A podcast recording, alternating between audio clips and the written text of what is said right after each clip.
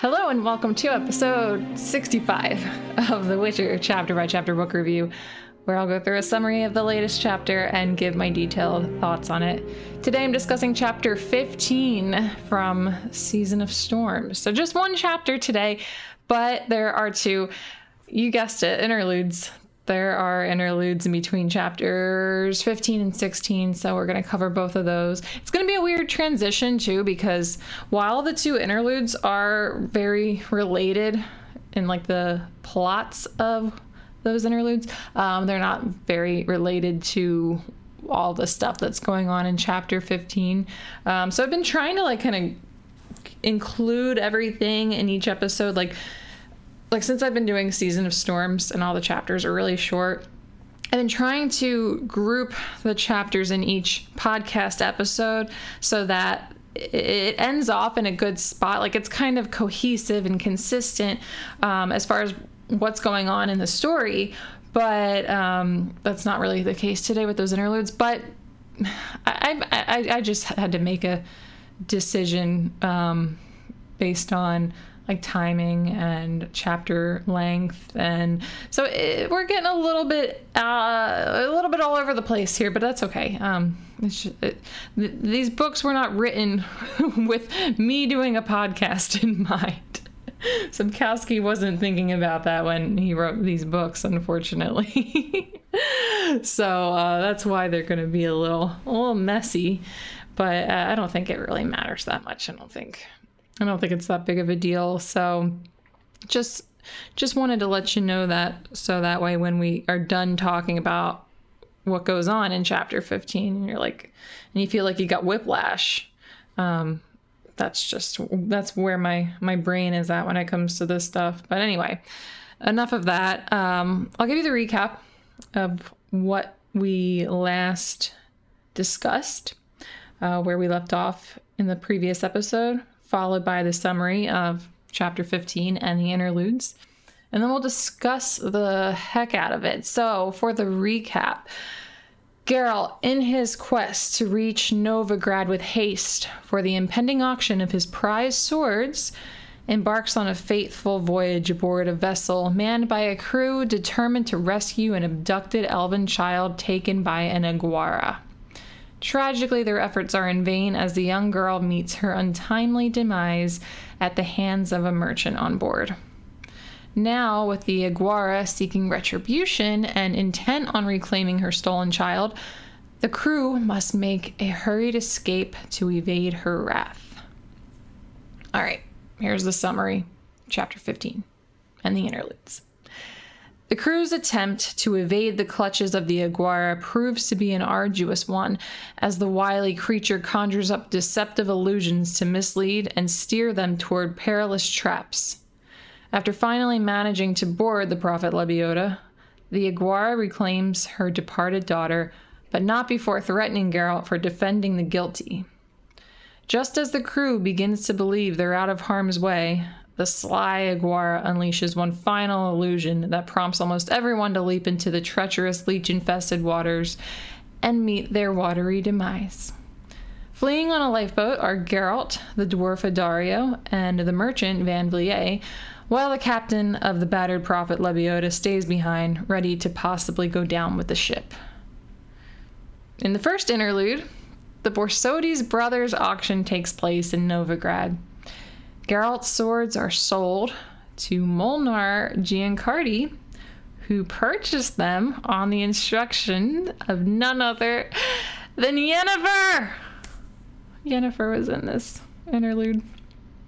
Wasn't expecting it. I really wasn't. We'll talk about it more though. We also finally learn here that this, or I'm sorry, we also finally learn here that the thief is a man by the name of Nikefor Muus who Geralt encountered multiple times in Kerack. The broker representing him was Pyral Pratt's daughter, Antea Derris. Buying back Geralt's swords was not Yennefer's only deed in the recovery process, as she also made sure that Muus got what he deserved by magically having the gold he received for the sale turn into crap as he tried to spend it back in Kerack. It's really amazing. we'll get to it though, but we're going to go, we're going to take it back to the beginning of chapter 15. We're going to go into a lot of detail talking about this very wild adventure that takes place on the prophet Lebioda. So the last thing that they experienced uh, before chapter 15 picks up, they were on this boat and then there's the sudden storm. They also, or they almost did not make it out of the storm. It was really bad. Um, they made it out though, but it landed them in these unfamiliar waters. And then a sighting of the Aguara herself made a few of them kind of freak out, but not everybody saw her. She was watching them from the bough of a tree. It was really spooky. Um, so when we pick up in chapter 15 here, they don't know what they're in store for as they're still unaware of what she's capable of, but because only a few of them saw her, um, the whole crew isn't too panicked yet. Uh, but they get panicked pretty quickly. Right out the gate, they see a bunch of different kinds of snakes on the riverbank that they're nearing. So the boat's kind of like steering in the direction where they see all these snakes. And uh, yeah, that's a that's a sight that's gonna scare you, especially because some of them definitely are venomous. Like they can tell, um, like Geralt can identify the breeds of these snakes, so um, they know that they're venomous, and they all start shouting to steer the boat away from the bank, but. Captain Pudlorak, and he immediately does so. He listens to them. Uh, he, he wants nothing to do with those snakes either. And Geralt says, No, don't do that. Keep as you were. We're being tricked because there's actually no snakes. it's just an illusion that the Aguara has created to get us to sail in the direction she wants us to sail in, and probably to also cause chaos, which clearly works. As one of the deckhands jumps into the water as a venomous yet illusory snake lands on deck, and when the deckhand jumps in the water, it says that blood frothed on the surface. And then Geralt warns that there's a Lepostra, Lepos, Lepustra whatever. Um, and it's real. That's, not an illusion. That thing is real. And uh, just got that guy that jumped in. So pretty quickly we see how crafty she is.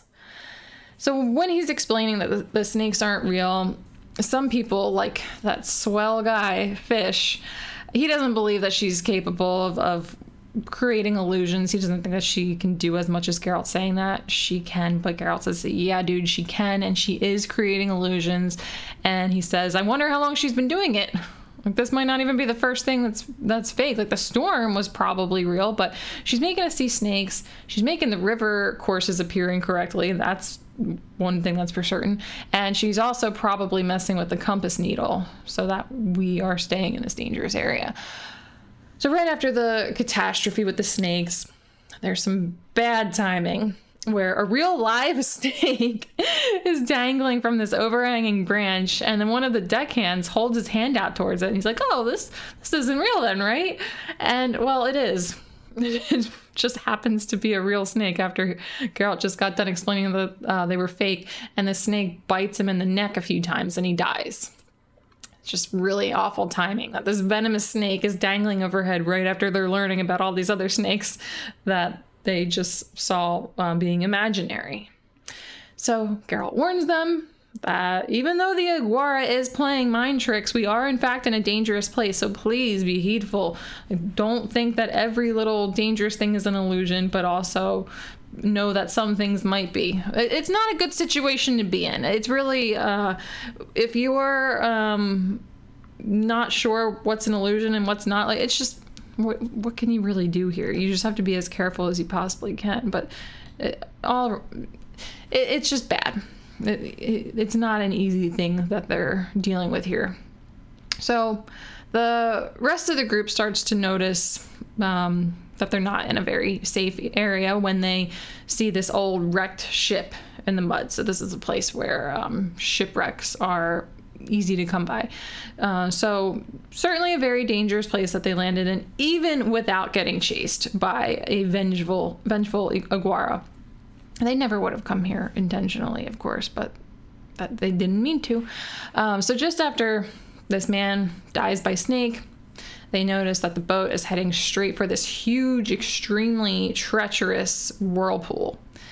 Uh, but the whirlpool it starts at the beginning of one of two branches on the river, so they just got to steer in the direction of the opposite branch to avoid it. Seems simple enough, right? Well, they're sailing on, they get around the whirlpool, they're past the fake snakes, but they're not out of the woods because, of course, it couldn't be that easy. So the Aguara is standing on a tree bough that they're passing, and this time everybody sees her. So she starts to bark and Geralt can tell that her bark it was a warning or a demand. And I just found it kind of funny. I kept thinking, oh my god, that freaking song from well, I don't even know when that was, like 2010 or something. That what does the fox say? That song kept popping into my head so many times when I was reading this chapter. Um, because you you guys know that I read these chapters a bunch before recording these episodes every time I read the chapter, that song came into my head because it said that she would bark. And I, I kept thinking, do foxes bark? What do fox? Yep, what, the, what does a fox say? There you go. It's in my head. That's great. And now it's in my head again talking about it. But once I'm done with this episode, hopefully I won't have to think of that song again for a while. Uh, so yeah, she's barking. And Geralt thinks that it's a demand. There's something in her, in the tone of these barks that uh, sound like there's a demand. And with the previous sighting of this creature that's hunting them and Geralt's warning, the others start trying to come up with ideas of how to get out of this situation. So Fish Fish suggests that they tie the dead child's body to a barrel and toss her overboard so that the Aguara will stop chasing them to mourn her daughter. And the wise people on board don't like the idea of Fish's charming plan, so they dismiss it. But it does give others ideas. Uh, they consider that the merchant, Parlehi, one he was the one that killed her. Um, so they should just send him out with the child, and then the Aguara, can, she can warn the daughter, and she can take her revenge on him, leaving the, the rest to go free. But Captain Pudlorak rejects the idea, and I found this kind of interesting because that was honestly, that was my first thought was why don't they just hand over the guy that killed her? I mean, he deserves whatever she might do to him.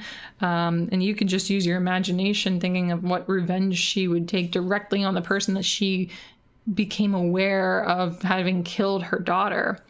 Um, but I don't know. I think he would deserve a really bad fate like that. Um, I think it might just be a case, though, of like we're all in this together since they all kidnapped the girl. Well, obviously, Geralt and Addario had nothing to do with that, but everybody else on board, they were um, part of the kidnapping of this girl, taking the girl from the Aguara. So they kind of all might have to be responsible for the consequences of the kidnapping.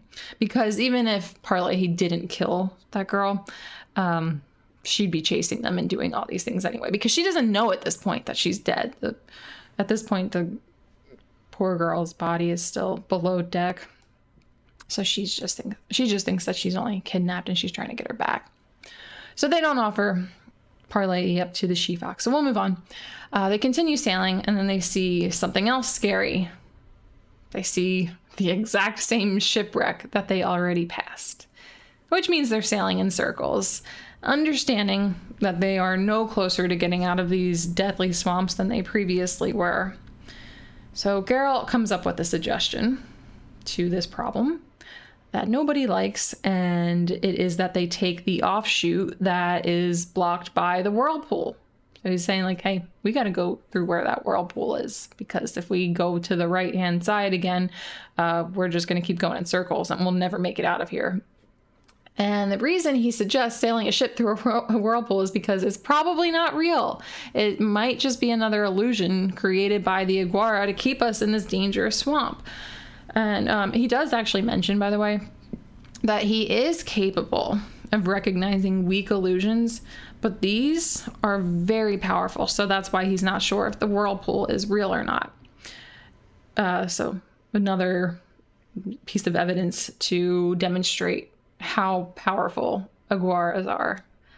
They are really scary creatures. Don't want to cross them, which is exactly what these people have done. So Captain Pudlorak is apprehensive to follow his advice and sail through the whirlpool. I, I get that. But he understands they really don't have another choice. They can risk it or they can be stuck sailing in circles and die in the swamp. So um, he sees this as the best option, so he goes for it. And luckily, it was an illusion. The whirlpool was not real, and they make it through safely. Safely until the Aguara appears again, barking away uh, with notes in her bark that sound again like a demand. But the demand was not meant for them. She sets a humongous fish like monster called a Vodianoi on them. So she bewitched the monster and she sets it on the boat. It goes straight for them. It's furiously striking the side of the boat until the crew attacks it back with boat hooks. Then it just moves to another part of the boat and it goes for the rudder blade.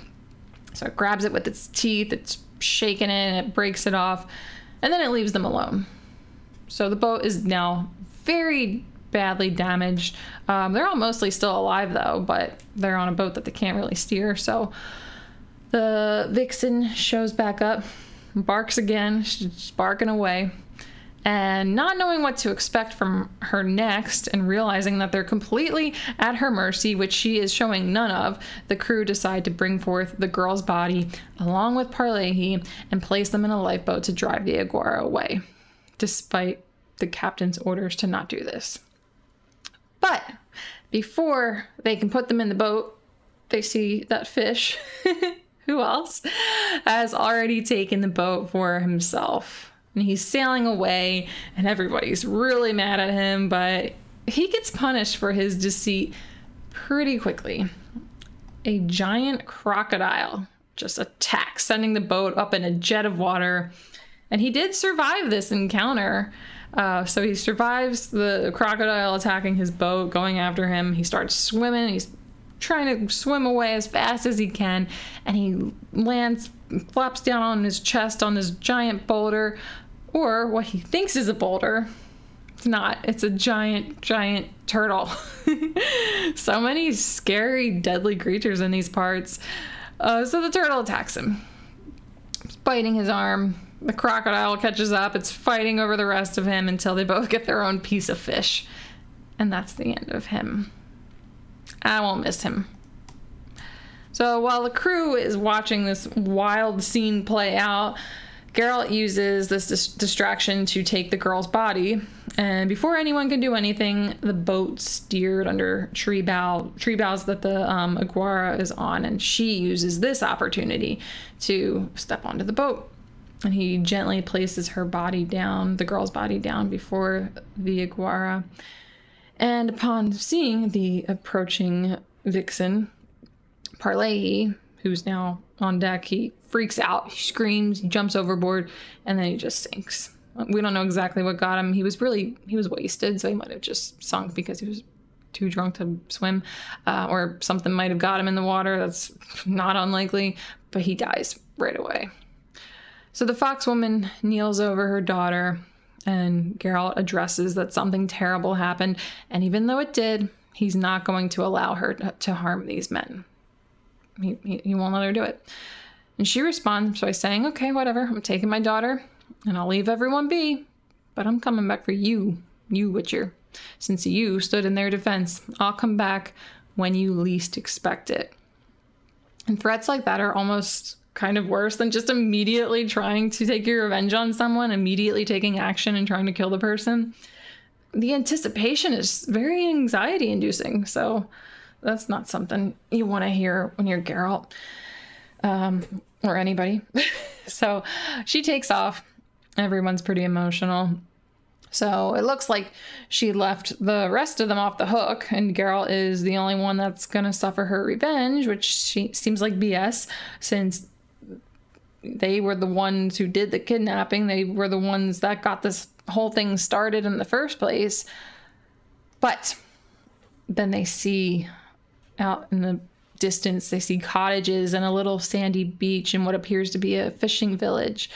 So they think they've made it back to civilization. They think they made it out alive.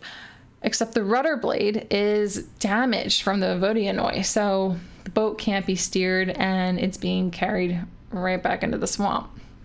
And the whole crew, they say, hell no, I'm not going through that again. I'm getting the hell out of here. They start jumping overboard, thinking that they're just going to swim to this fishing village. But it's not a fishing village. the image fades and it's really just more swamp. So the Aguara's final illusion works to get the crew to do exactly what they did jump into the water that is infested with deathly leeches that begin to immediately attack and kill every one of them. So she did take her revenge on the guys who were guilty. It's not just Geralt that she's going to come after. So then Addario gets the little lifeboat that wasn't left broken by the crocodile, so that was able to be salvaged. And he gets in it with Geralt and Van Vliet. Van Vliet did not jump overboard. He was actually about to, but Addario stopped him. And Van Vliet, he was freaking out the whole time. He's like like bent over, crying in the corner the whole time. Um, so Geralt, as he's getting in the boat, he offers Pudlorak, the captain, to join them, but he says, "Nah, I'm not going to abandon my ship." And they set out, rowing away. That's the end of chapter 15. Such a riveting adventure. It was very suspenseful. I never knew what was going to happen. Like it was it, it was just incredibly unpredictable. And the Aguara is a really fascinating creature. That, uh, yeah, I would would love to know if there's more things that she's capable of. I'm, I'm sure I, I I looked it up. That is, it's not a creature that Sapkowski invented. Um, so I'm sure like other lore outside of The Witcher. But I would I would love to see him like if he were to ever write more Witcher books, I would love to see him bring Aguaras back. That was really there was something. And uh, yeah, it seems like Geralt was right though. In the previous chapter, he said it's impossible to escape them. Like once you kidnap their child, you will not stop them from coming after you until they get their child back. And even then, I don't know that they would just because in this situation she created that illusion that got everybody to jump overboard and die. But um, if her daughter was actually alive when she got her back, I don't know that she would have done the same thing. Maybe like, like I would think that she would want to take her revenge for them kidnapping her at all. I don't know though, but I would love to see how Sapkowski would write that out more if he ever decided to write more books or, um, yeah. I, yeah, I guess that's all I had to say about that, but wild stuff there. Okay. So, the interlude. We're going to move into the first of two interludes. Um, this one covers the auction in Novigrad, the first one that we're going to talk about. So it's four days later, and Geralt is not present at the auction. So we saw that um, four days prior, he got on that little boat. Uh, I'm guessing that that whole business with the Aguara probably delayed him too much. Like he couldn't um he couldn't get there in time because that probably held him up. Also, they were in a tiny little rowing boat, so that even though with Dario it is said that he was rowing very fast, um, it probably still wasn't fast enough to get them to Novigrad, considering the delay from trying to escape that um, fox woman. But there are some other interesting characters present. There is a halfling, Hofmeier of Hirundum, presumably Bernie Hofmeier, as Hirundum was the um, place that he was said to have lived in in time of contempt when we met him. There's Marti Sodergren, the sorceress that Geralt met at the banquet in Aretuza and who worked in the medical tent during the Battle of Brenna. And she actually bid and won a medical treatise, which is very fitting. The banker, Vimme Vivaldi, who Geralt met in Eternal Flame, is present as a buyer. And of course, the other dwarven banker that we've become familiar with in the past, Molnar Giancardi, is present, and he's the one who purchases Geralt's swords, and luckily he does it for Yennefer, who bought them in order to get them back for Geralt. How she knew about this, how she knew that his swords were going to be for sale at the auction, it doesn't say, but it's very lucky for him that she did know and that she took action. So uh, Molnar and Yen, we will talk about what goes on with them, but they are not the only noteworthy people present at this auction. We finally get to learn who stole Geralt's swords. So his name is Nikefor Muus. Maybe that's how you say it, uh, which is not a name that we would be familiar with, but we have come across him in this book. So, in the beginning of the book, he was the one who was being forced out of the restaurant, the fancy place where Geralt was trying to have a nice meal when he got arrested. Um, so was, the place was called the Natura Rerum Mosteria.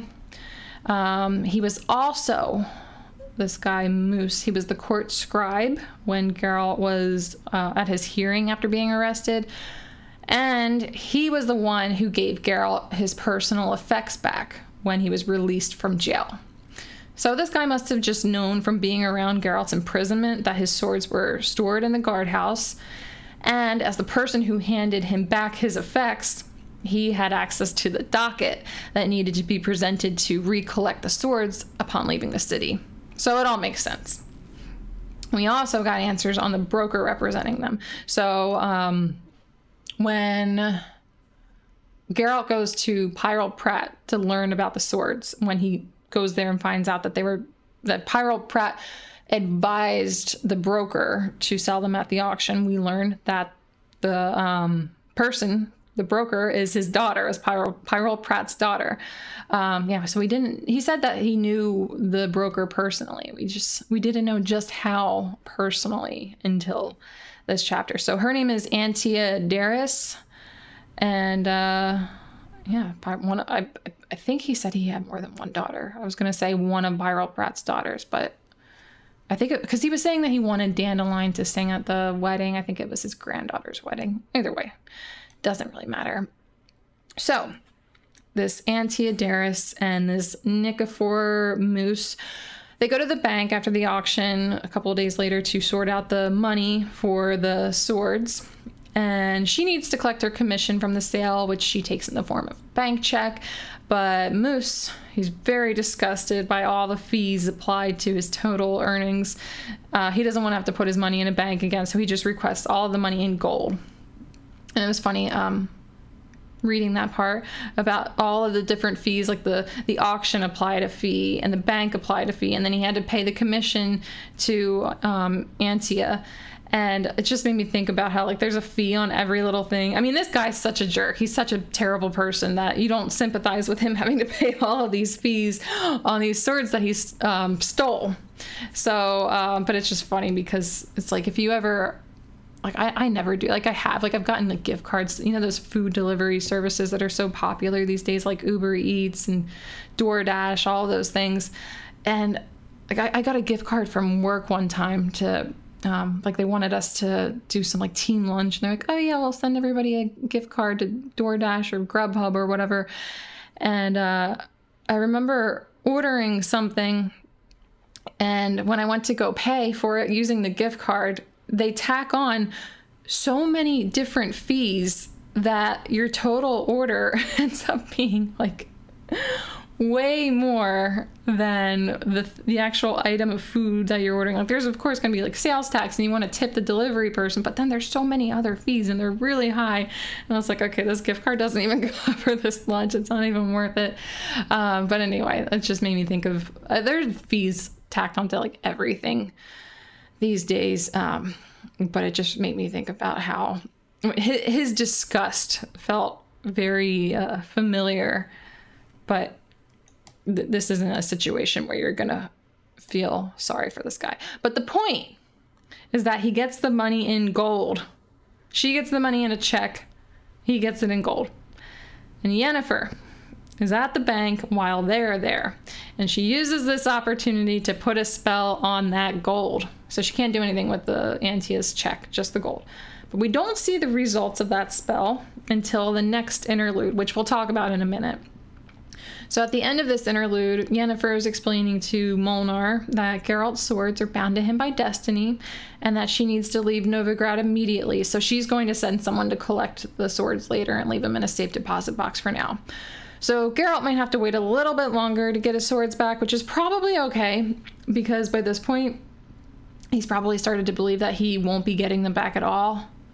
Uh, since he clearly did not make it to the auction, and that was his only lead. So if he was to get the swords back and Yennefer wasn't there, um, well, I mean, yeah, if he was to not get to the auction like he didn't and Yennefer wasn't there, then he w- there's no way he would have gotten this back because somebody else, a few other people were actually bidding on them.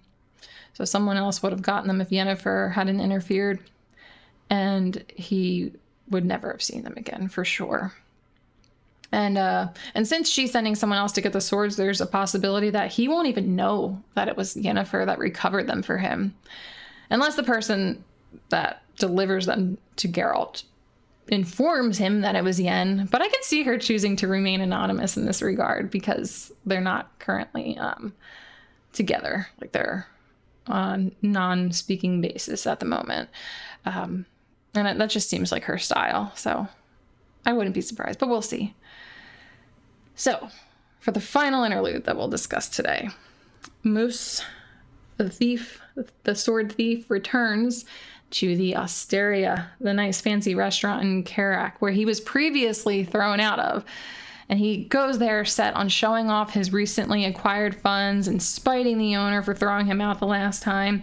And this does not go at all how he planned it to go. It is so good. This is actually a really satisfying interlude. So he shows up, he's acting very cocky, and the owner lets him in because he wants his business to maintain its classy and elegant appearance sad for him. so he'd prefer to avoid causing a scene. He's like, yeah, just let him in, whatever, it's fine. So Muus is seated at a table and he goes to literally show off his money. He's got this big bag of money, and when he throws a few coins onto the table, they turn into poop. and he reaches his hand into the bag of gold, and it's all just poop. And that was Yen's spell. So go, Yen. That was such great revenge on this guy for what he's done. So this causes a huge commotion. All of the patrons patrons freak out and they run out of the restaurant completely disgusted as you would be. Can you imagine you're out to eat and somebody at the table next to you just throws poop on the table? like your appetite would be totally ruined. I don't think you'd ever go back to that restaurant. So actually, even though um, it was great revenge on this guy's part because of what's about to happen to him, uh, you feel kind of bad for the owner of the restaurant. Um, but the owner, uh, Febus Ravenga, instructs his guards to escort Mun, or I'm sorry, not Mun, Muus, out of the restaurant uh, to the outhouse where someone removes the latrine cover and he's thrown into the earth closet.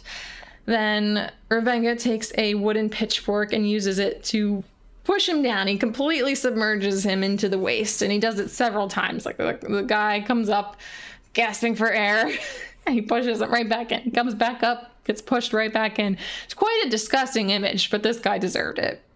And it was actually nice to see some comeuppance for a bad character. Like so often, antagonists get away with their crimes or they just die quickly, which I don't find to be as bad as what they deserve. Like the merchant, Parlaghy, in chapter 15, uh, after what he did to that girl, he died very quickly. He was drunk, he just, boom, drowned.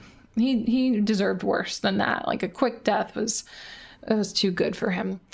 Uh, but you know, I, this this was actually a very fitting form of justice for this guy. I just wish that Geralt knew that this was the fate of the person who stole his swords. I wish that he knew that the guy that caused him all of the stress and the trouble that he's gone through trying to get the swords back had this happen to him. And I wish he knew that Yen was the one who got it to happen this way. But the fact that it happened at all will have to suffice.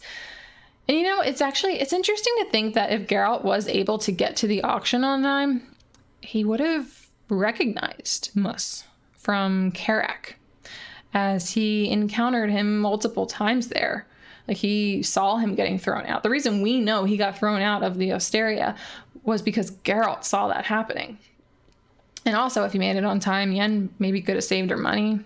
So she spent 4,000 Novigradian crowns, and we've been educated enough on examples of Novigradian crowns throughout this book alone that we know that's a lot of money, especially considering how much money people were bidding on all the other items at the auction. That was a lot of money. But it's been made known before that she's balling, so she can afford it.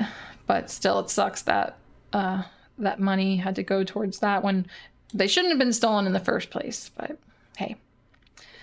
got a good got good revenge for that. So, closing thoughts. Um, bringing it back to chapter 15, the Aguara, really scary. Don't kidnap their children, just leave them alone.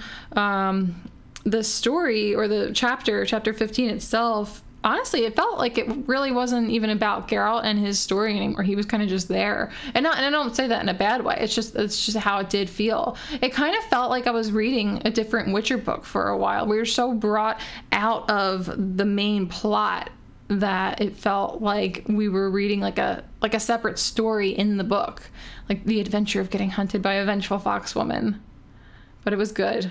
It was it was exciting. Um, like I said, unpredictable, but very exciting. And it was cool, so cool to see again. I was so surprised by this. I did not think that we were going to get to see her in this book at all. Um, unsurprisingly, it was very short lived. I, I, still have not finished reading the book yet. I think by the time um, the next episode comes out, I will have finished it. I mean, we only have four chapters after this one anyway, so there might only be like two or three more episodes after this. We'll see. But um yeah, we're more than halfway through the book and we only saw Yen in one little interlude. So safe to say she's not in the book very much and that's okay it's just classic like if, when you look at the main series as a whole she's not present that much she is not really in the chapters that often and uh it's interesting when you think about how important of a character she is in the overall story and how little she shows up. And this book does it the same way. I, I didn't think we'd see her at all, though. When I saw um, when when she's first described, it doesn't say her name. It describes like her by her hair and forget exactly what it said. I didn't write it down, but I knew it was Yennefer based on the description. And I I think I gasped. I think I was like, oh my goodness, there she is. That was a nice surprise. All right, looking ahead. I'm wondering, I'm left wondering at the end of this chapter if the Aguara is really going to come back and try to take her revenge on Geralt. And if she does, is she going to do it in this book? Don't tell me because I haven't finished it yet. But is she going to, are we going to see her return in this book and uh, do something bad to him? Maybe he doesn't even get his swords back. Maybe that's her revenge. I just had that thought right now. Maybe, uh, the person that goes to return them to Geralt uh, gets uh, the sword stolen by the Aguara. I don't know. Um, but I'm, I am wondering if uh, maybe one of the misfortunes that he experiences in the future that we've already read about in the main series was actually secretly caused by the Aguara. I don't think so. Possible. Um, well, possible for somebody who hasn't finished reading the book yet.